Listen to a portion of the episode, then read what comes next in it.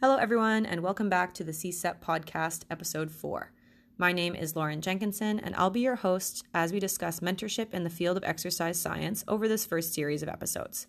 Today, I'm feeling very grateful to have not just one, but two academic superstars with me Western University professor Dr. Michelle Mottola and one of her postgraduate students, Taniya Nagpal.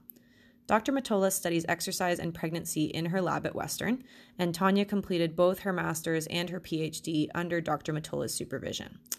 Taniya has now moved on to the University of Ottawa to complete her postdoctoral research, so both of them called in to chat with me today. Taniya and Michelle are both CSEP members and will be providing some perspective on the mentoring relationship between a graduate student and their supervisor. One that I think most people can agree would be very important in terms of the success of their research. So, regardless of whether you're interested in pursuing higher education yourself or if you're already working in the field, I think their insights are relevant to anyone seeking some support in achieving their career goals. I hope you enjoy my conversation with them.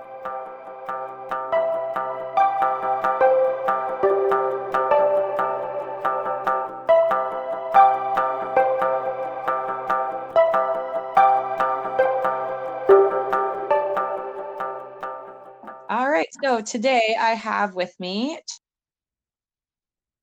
and Michelle Mottola, both previously from Western University studying pregnancy and exercise. But Taniya, I understand that you have recently moved on to Ottawa for your postdoc. So that's exciting. Can you tell us a little bit about kind of your journey leading here and what got you interested in uh, what you're studying? Yeah, absolutely. Um, so I just recently finished my PhD and I was supervised by Dr. Michelle Mottola at Western. Um, and I started my postdoc at the University of Ottawa just this past month. Um, and mm-hmm. what got me interested is I always thought pregnancy was the coolest time ever, um, but I wasn't really certain exactly what I wanted to be when I grow up. So when I finished my bachelor's in health studies, um, I was interested in potentially doing some research. And Dr. Mottola had the exercise and or has the exercise and pregnancy lab at Western. Um, and I thought mm-hmm. that might be a good fit with a health studies background and being interested in pregnancy.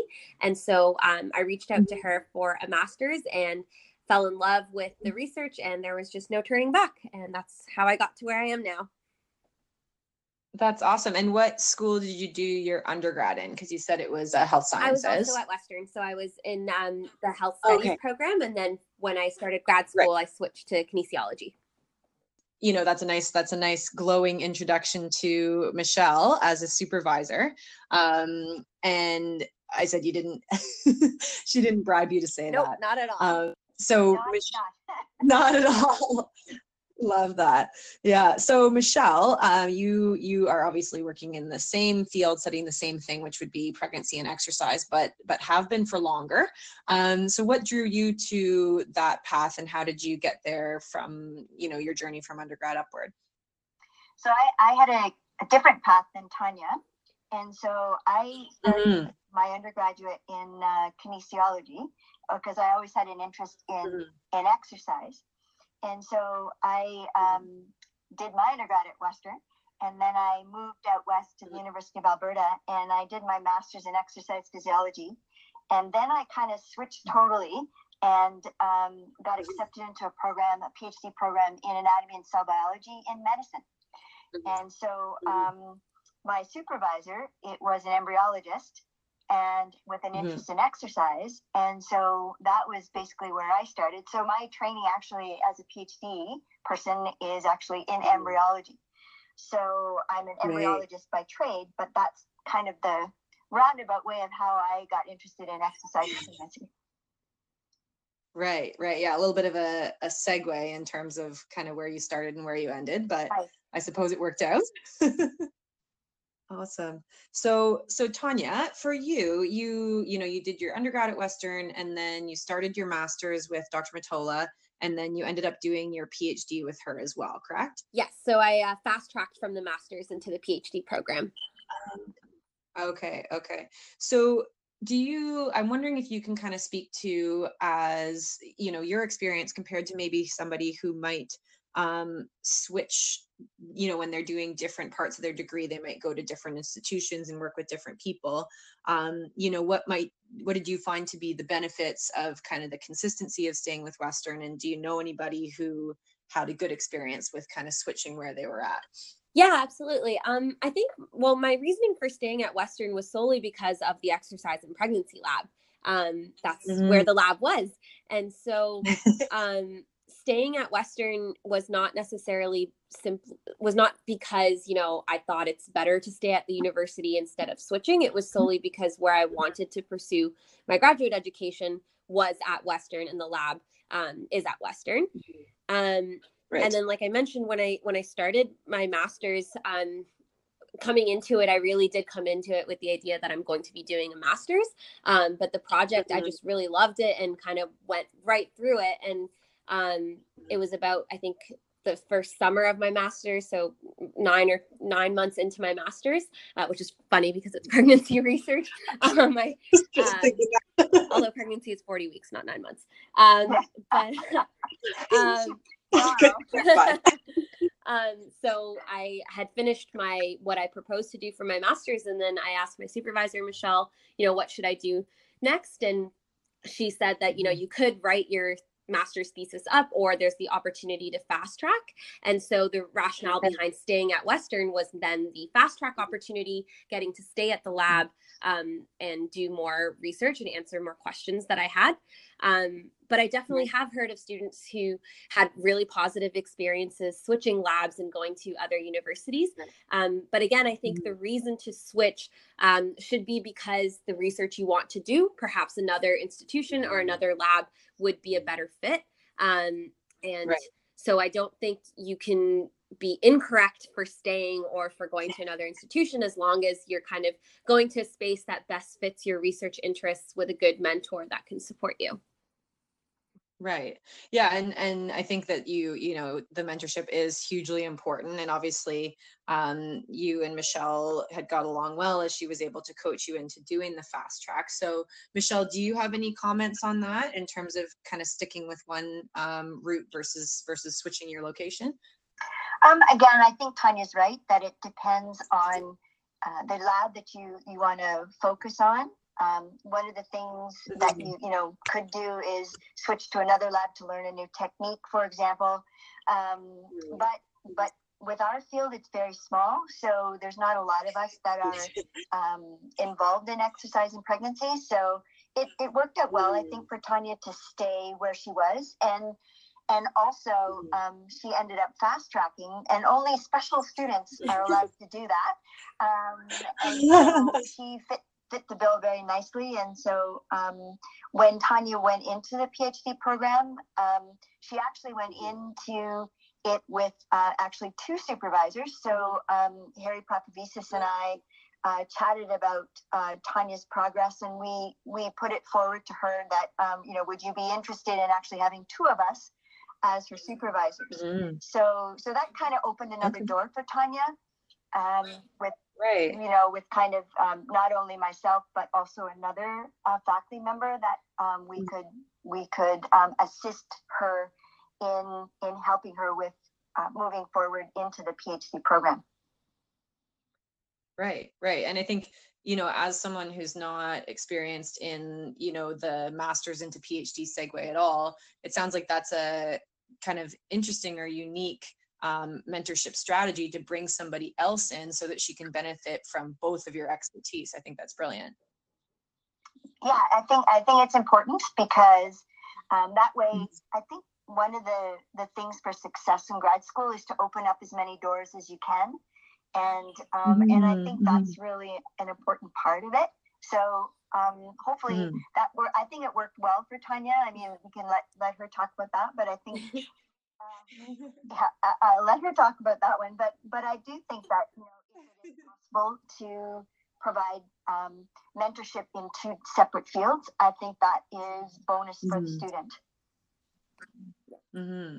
And so, you know, you kind of you pointed out the fact that Taniya was sort of a um, a good candidate to do the fast track. So, when you're thinking about any prospective students that might meet reach out to you looking for supervision um, what type of approach from a student makes you interested in supervising them for a thesis like what are the qualities of a good grad student that you would kind of pick up on and think this is somebody that i want to have working in my lab good question i i think uh, a lot of it is face to face so there, you know, students mm-hmm. definitely email you and you know ask are interested in your field. Um, but I think those mm-hmm. students that they may look good on paper, but um, sometimes when they mm-hmm. actually come in and meet you and uh, get involved uh, with you know what you've been doing and that kind of thing, I think uh, putting a face to name is really important.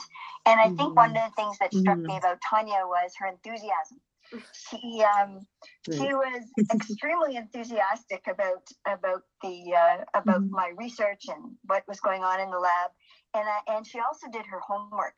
So she mm-hmm. um, looked looked me up. Um, the papers, you know, the papers that I had published at the time, and and um, you know, she came mm-hmm. in to speak to me with um, answer asking very uh, appropriate questions, interesting questions, and just very enthusiastic about the field. And so, yeah, she she hooked me. Mm-hmm. awesome. Seems like it's worked well for both of you.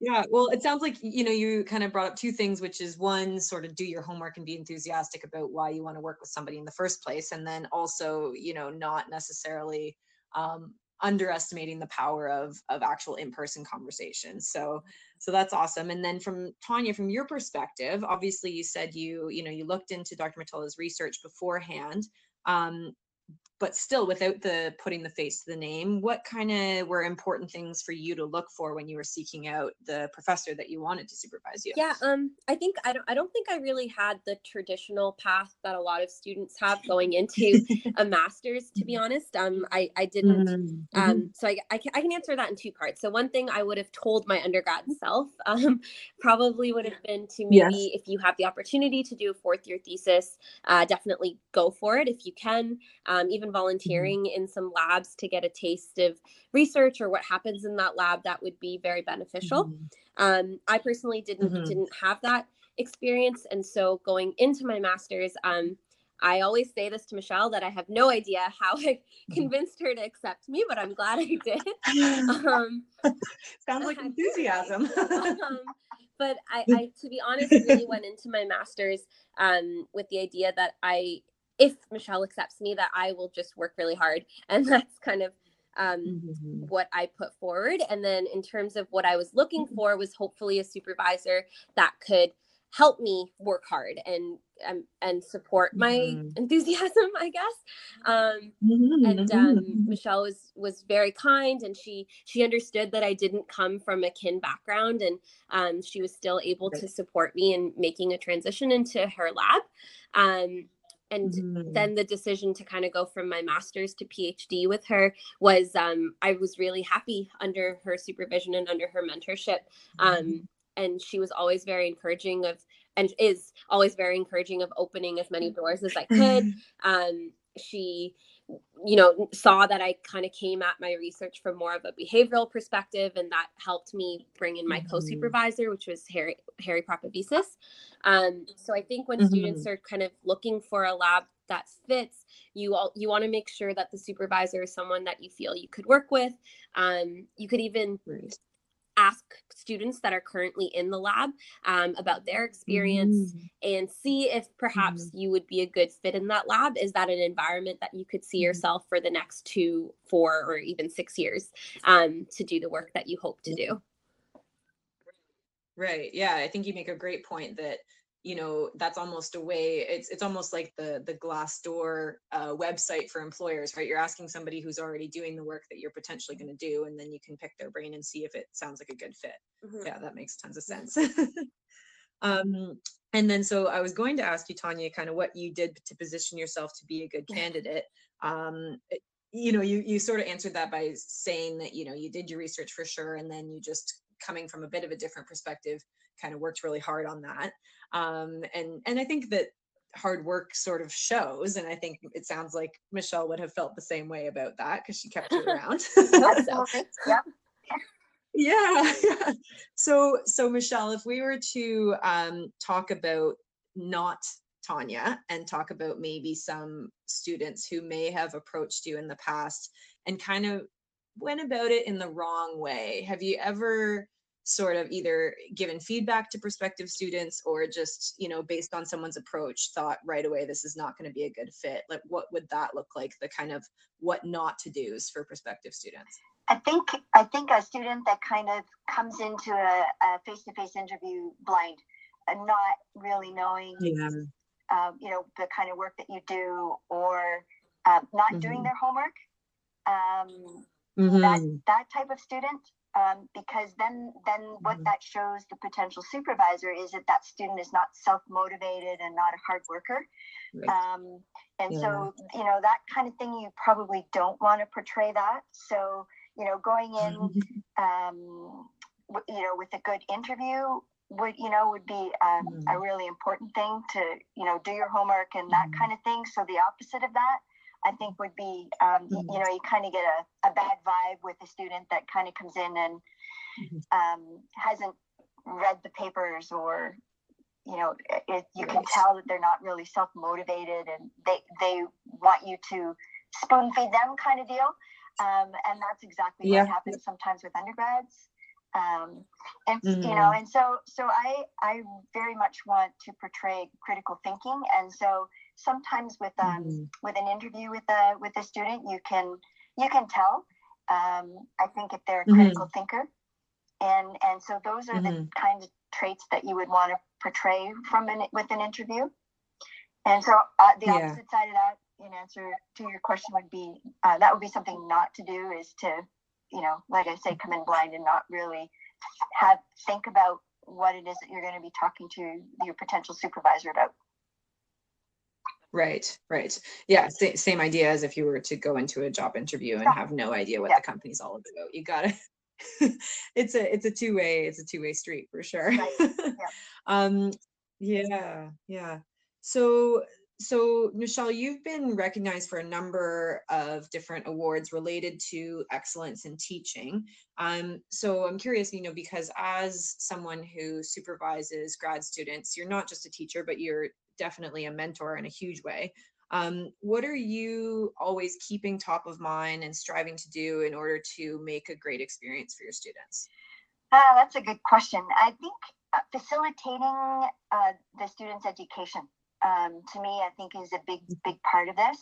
So, mm-hmm. um, thinking about facilitating would mean, you know, helping the student to think critically because that's very important when it comes to research, um, and mm-hmm. get them to come to the correct answer by getting them to figure it out for themselves because then they will remember better. Um, right. Right. Yeah. You know, so I think I think um, those those are definitely um, top on my list is is being a facilitator. Okay. Yeah.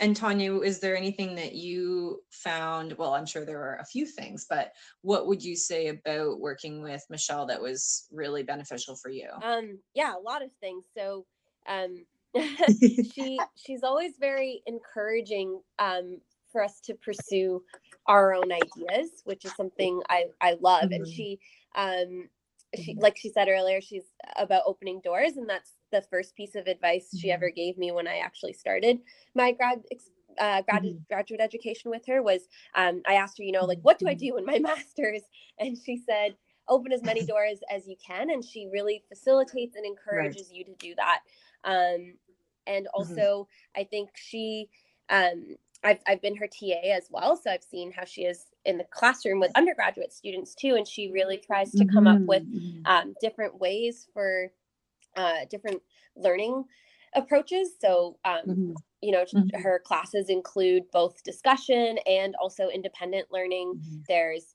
your traditional sort of exam piece in there but then there's also a lot of opportunities for you know oral presentations or critical thinking opportunities mm-hmm. so i think it kind of uh, mm-hmm. is applicable to different learning styles and different uh, students could thrive in in that kind of a setting um, so i think i also think she she's she knows how to tailor the approach depending on the student. So she kind of meets you where you're at and then helps you achieve the goals that you want to achieve. Always a good trait. Always a good trait. Today's PDC code word is posterior, as in the posterior chain was engaged while doing the exercise. Use the word posterior to claim your professional development credits on your portal. So, Taniya, when you were thinking about entering grad school, like transitioning from your undergrad into your into your um, master's program and then further into uh, your your phd was there anything that surprised you about grad school um, and in particular were there were there pleasant surprise or were there some things that you wish you had known? You did already mention that you wish you had done a bit of research in your fourth year to maybe get prepared for it. Is there anything else that was a little bit of a surprise or a shock to the system? Yeah i think a lot of students will say that um, when you go into your master's you're really surprised with how much freedom you have. Um, so I, I, think for better or for worse yeah, and like actually that because i think you kind of have this impression that well you know masters is after undergrad therefore it's going to be harder um and but mm-hmm. I, it's not necessarily i don't know i think it is more challenging but it's different so up until undergrad right. all the way from kindergarten until undergrad you've had a structure you know you have this many classes mm-hmm. and you have exams and you have um, you kind of know what comes next. You go from first year to second year mm-hmm. and so mm-hmm. on. And then you come to your master's, right. and especially in a research based master's, and all of a sudden you have much less class responsibility. Um, mm-hmm. There aren't mm-hmm. necessarily the structured assignments. And so a lot of mm-hmm. students will kind of uh, and I've heard this many times, and I felt it too. It almost all of a sudden feels like you have so much free time. Um, right but i think that's where the independence piece comes in and what are you going to do with that mm-hmm. um, um freedom so mm-hmm. i think um, for some mm-hmm. students it's a great place to be for me personally i loved grad school much more than undergrad it felt more of my environment um, mm-hmm. the opportunity to ask your own research questions and get involved with more things and just kind of have a more of a uh, a structure that you've created and you, and working in your lab i mm-hmm. loved that but i think it can sometimes be mm-hmm. challenging where you all of a sudden are asked to be independent and think of um, how to how to make the most of that freedom that you've gotten and and mm-hmm. create research and questions and knowledge so um, i think that might be a surprise to students right. yeah yeah i think it, it, challenges you to find different sources of accountability mm-hmm. yeah um, in the sense that you aren't going to be you know you aren't going to be studying for a midterm or you don't have a quiz coming up but obviously you still need to put in work before the paper is due mm-hmm. so it's a different structure for yeah. sure yeah and you kind of um, provided a nice segue because i wanted to also ask you when it comes to um, you know being independent in your research i think there's probably a little bit of a challenge sometimes uh, maybe correct me if i'm wrong to find a balance between being independent in your research but also collaborating with your supervisor and you know hitting that sweet spot of being involved with them but not potentially being you know annoying constantly asking all these questions. So how do you find that sweet spot? Um, well i admit to knocking on michelle's door a lot. Well i think that's the point too. Um, um, I think, especially earlier on when you just start your research, you you really are um, mm-hmm. your supervisor is your mentor guiding you through, and I think a good mm-hmm. supervisor mm-hmm. who is also a good mentor teaches you um, how to become independent as well. Um, so I think mm-hmm. I learned a lot from watching Michelle do what she does best and learning from her and how um, how to best go about learning how to network, how to collaborate with other mm-hmm. researchers. Um, and then I think another thing that I learned from her supervision is learning how to ask questions. And the more I kind of dove mm-hmm. into my research, the more curious I became and I understood better and better how to ask questions. And I'm still learning how to do that. Um, and I think it's it's all it's mm-hmm. like a never ending tunnel. Once you have a question, you'll have a million more. So um, and then as I kind of progressed through grad school, I learned um, more how to be independent. So I think having a good mentor, they'll teach you how to mm-hmm. become an independent researcher. Right. right. Michelle, are you are you glowing with pride right now Yeah, listening yes, to her? That's so wonderful. That's so wonderful. And I think, you know, you commented sort of a couple times about network. Um, and when I think network, you know, I think about exercise professionals clinically, and then from your side, there's the there's the academic side too. So, you know, inside the walls of Western, you've got different people in your faculty who might be closely physically accessible. Um, would you say for either of you that your the CSEP certification played a role in being able to, as you said, sort of open other doors? Whoever wants to take it. Go ahead, Taniya. Okay. Um, so I, I'm not certified by CSEP, but I've been a student member with CSEP um, all the way through grad Right. school. Um, and as well, I Mhm, chair their mhm. student committee um, this past year. Mhm. Um, so yeah, definitely being Mhm. involved with CSEP has opened doors. Um, and and Mhm.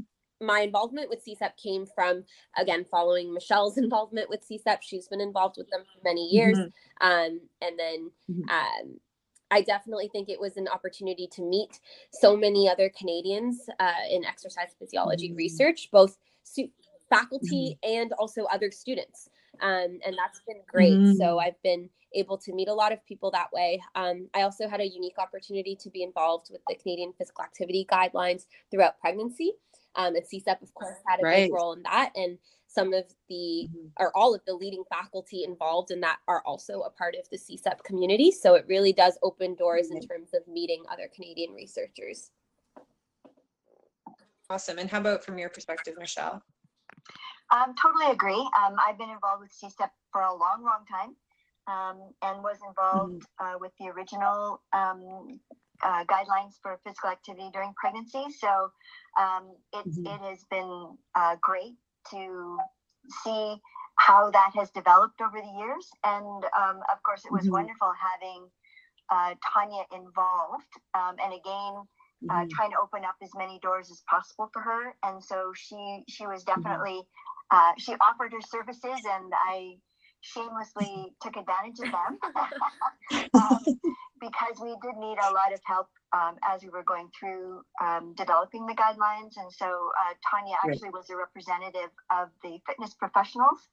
Um, Mm. and so as we we went through and we met as a group, um, so so I think in that respect, um, I, I hope that Taniya learned a lot just from going through the whole process of uh, coming to the Canadian guidelines. Um, And so yeah, so I think I think um, it's always nice to take a student under your wing and and um, expose them to a lot of the um, things that can go on with research and also with Mhm. um, pursuing guidelines and that kind of thing. So I think it was um, hopefully it was a good experience for Taniya.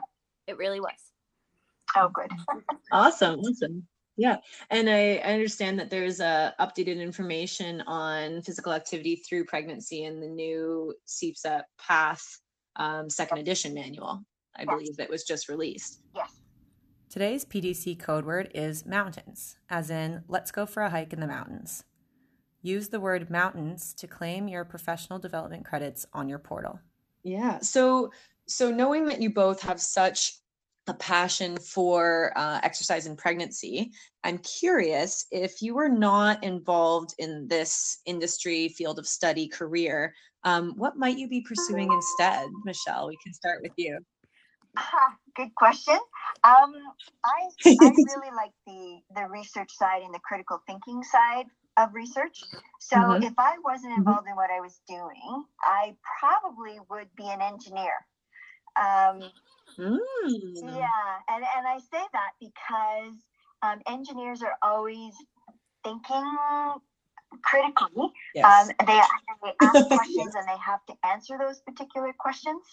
So Mhm. um, I, I don't know. I just, I was just, um, when, when my kids were small, I took them to, um, they're both girls. And so I took them into um, engineering for girls. Um, and Right. you know, in the, in the faculty, they had an open house and I loved it. My kids were really didn't care, but I thought it was wonderful. Um, just the way they, they went about um, answering questions and um, then more questions came about, and to me, that's all about research. So if I wasn't involved in what I was right. doing, I probably would go into being an engineer. okay. Love that. And you you mentioned that uh, you know critical thinking is something that you you clearly place high value on. So I imagine that you probably think critically about um, your mentorship of students. And I'm wondering if you um, if you had ever in your time uh, sort of an aha moment or something that was you know really revolutionary that you learned from being a mentor. Um, I think I, that's a very interesting question. I think it's a difficult one to answer um, because each mm-hmm. student is so different. And and so right. you you always take a chance with a new student um, that you bring into your yes. lab.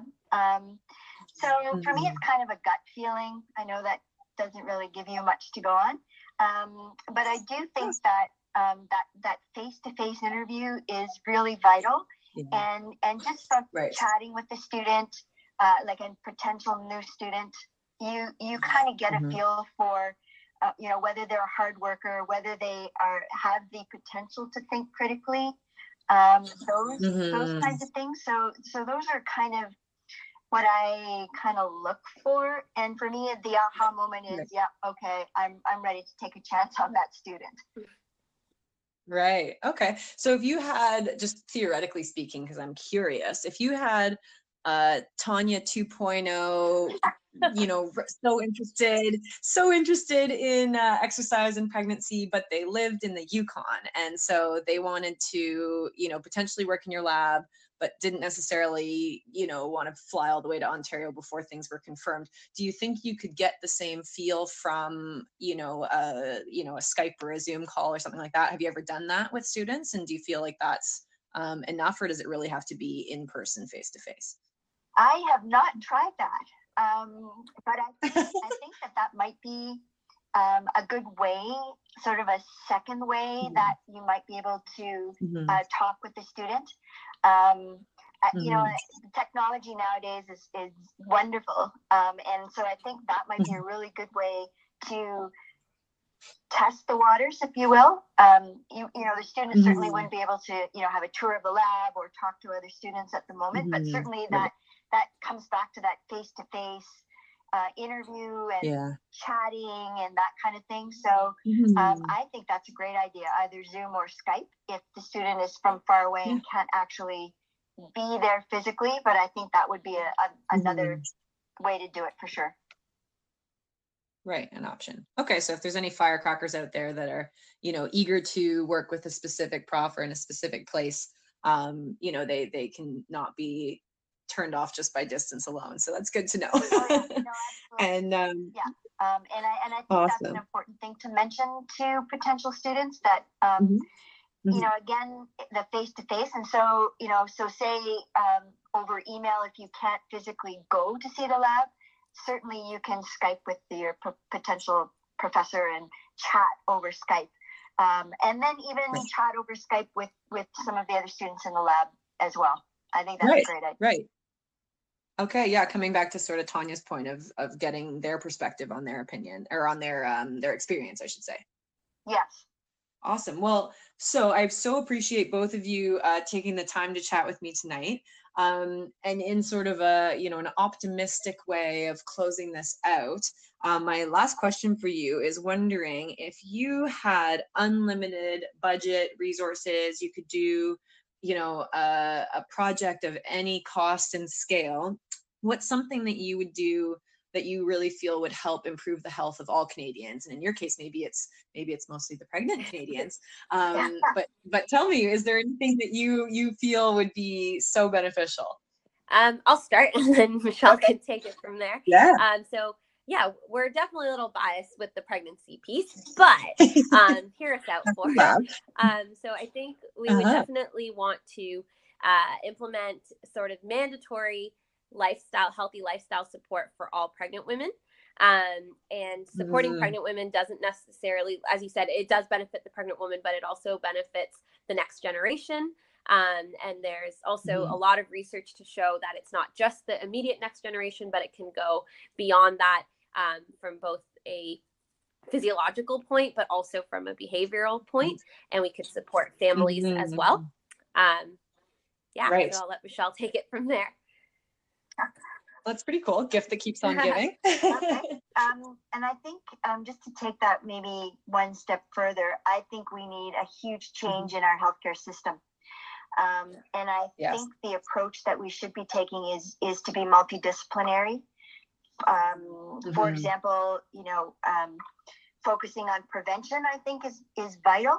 And um, you know, as, right. as Taniya mentioned, um, one as an embryologist, uh, the developmental origins of health and disease are a big uh, mm-hmm. factor right now. So if we can mm-hmm. prevent mm-hmm. disease occurring right during pregnancy, mm-hmm. then there definitely is that downstream effect where we might be able to prevent mm-hmm. um, childhood obesity or diabetes occurring mm-hmm. early and that kind of thing. So uh, with a multidiscipline mm-hmm. approach, we, you know, we should have not just the physicians alone, but we should have um, mm-hmm. people involved in healthcare like dietitians, exercise professionals, mm-hmm. and um, right. lifestyle coaches, psychiatrists. Um, you know, mental yes. health is also yeah. very important.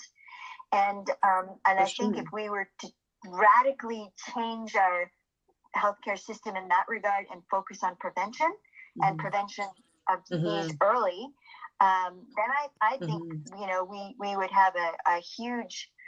I think Canada would be uh, leading the way um, for future generations, mm-hmm. definitely.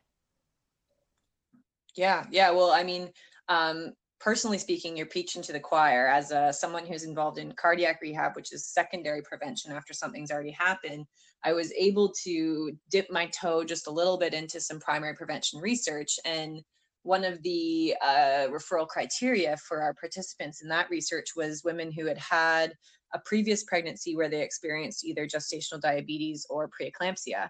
And so, you know, the yeah, the idea was to bring them in and have this multidisciplinary approach you're talking about, where there was um, behavior change focused on not just exercise, although that was a big part, but also on stress reduction, also on healthy eating, um, moderate intake of alcohol. So I think those types of research, if they could become funded in a more long term way, would be totally beneficial for sure. Agreed. So we're all in support of this one if we can make it happen. If, we, if anyone wins the lottery. That's awesome. Right? Okay. Exactly. Well, I told you, I told you to dream big. So um unfortunately, you know, as as a guest on the podcast, I don't get to actually give you that money. But if we somehow come into it, we'll have ideas with what to do. that sounds great. Amazing. Well, thank you, ladies, so much. Um, just before I let you go, is there anything else that you you feel like I should have asked but I didn't, or any kind of last words of wisdom to people out there who are seeking mentors or going to become mentors themselves? Now's your shot to just let it let it known. Um, we covered everything. um, yeah, I mean, I, I think you asked lots of great questions, and I guess for any students who are um, curious about, you know, should I do a master's or should I go from a mm-hmm. master's to a PhD? I think that um, you re- hopefully if, especially if you're going from a master's to a phd you're doing it because you're passionate about the topic and you really want to learn more mm-hmm. and then um, finding a mm-hmm. supervisor and mentor that can really help you pursue those questions and that growth would be incredible in a phd mm-hmm. and then for undergrads um, a master's is a good opportunity to see if research is something that um, is a good fit for you and then for supervisors um, mm-hmm. you know when you have that undergrad student who's just giving research a shot and just giving masters a shot the supervisor plays such a big role in mm-hmm. whether or not they're going to take that further because a good mentor could really inspire mm-hmm. you to pursue more in that area um, so i hope supervisors know how much students really count on them for that piece. Awesome. Yeah. Awesome. Anything to add there michelle? Um, i think the other the other potential thing is is that um, not every student is cut out for research and and so mm-hmm. I think mm-hmm. um, if if there is a possibility to taste it as a fourth year undergraduate student, either volunteering in a lab like mm-hmm. Taniya suggested, or um, actually doing a fourth year thesis, that way mm-hmm. you you would be able to see if you like research. Mm-hmm. So sometimes it may not just be the supervisor, but mm-hmm. it, it is has to come from within. Um, mm-hmm. The student really has to be passionate about research and really get bitten by the research bug. Mm-hmm. Um, and, yeah. and the best way to test that, I think, is is in fourth year to either volunteer in a research lab or to actually do a fourth year thesis. Yeah. Yeah. And when I when I hear you saying this, I, I think of a quote that my dad used to uh, my dad used to say, which was everything is useful if only as a bad example. So, you know, to your point i think it's it's nice to test things when the stakes are a little bit lower and in fourth year you know you can take it as one of your courses and if it's really not your thing you're not locked in so i think that's that's a very wise piece yeah. of advice and that i mean if you like for example someone mm-hmm. like myself who didn't get a chance to do a fourth year thesis even at the master's level mm-hmm. um you know it's mm-hmm. not mandatory to do a phd afterwards. Yeah. So you might be able to use your master's as a chance to explore research and um, and you know you can't go wrong. So if you did a master's and you decide you know uh, this was great, but research isn't for me, you still got a master's. You still mm-hmm. gained mm-hmm. a lot of experience.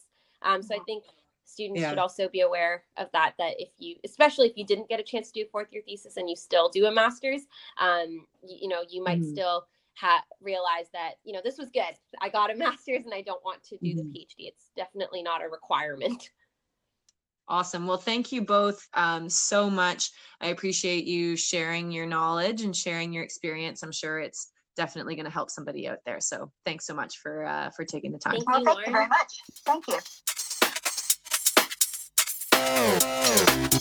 you.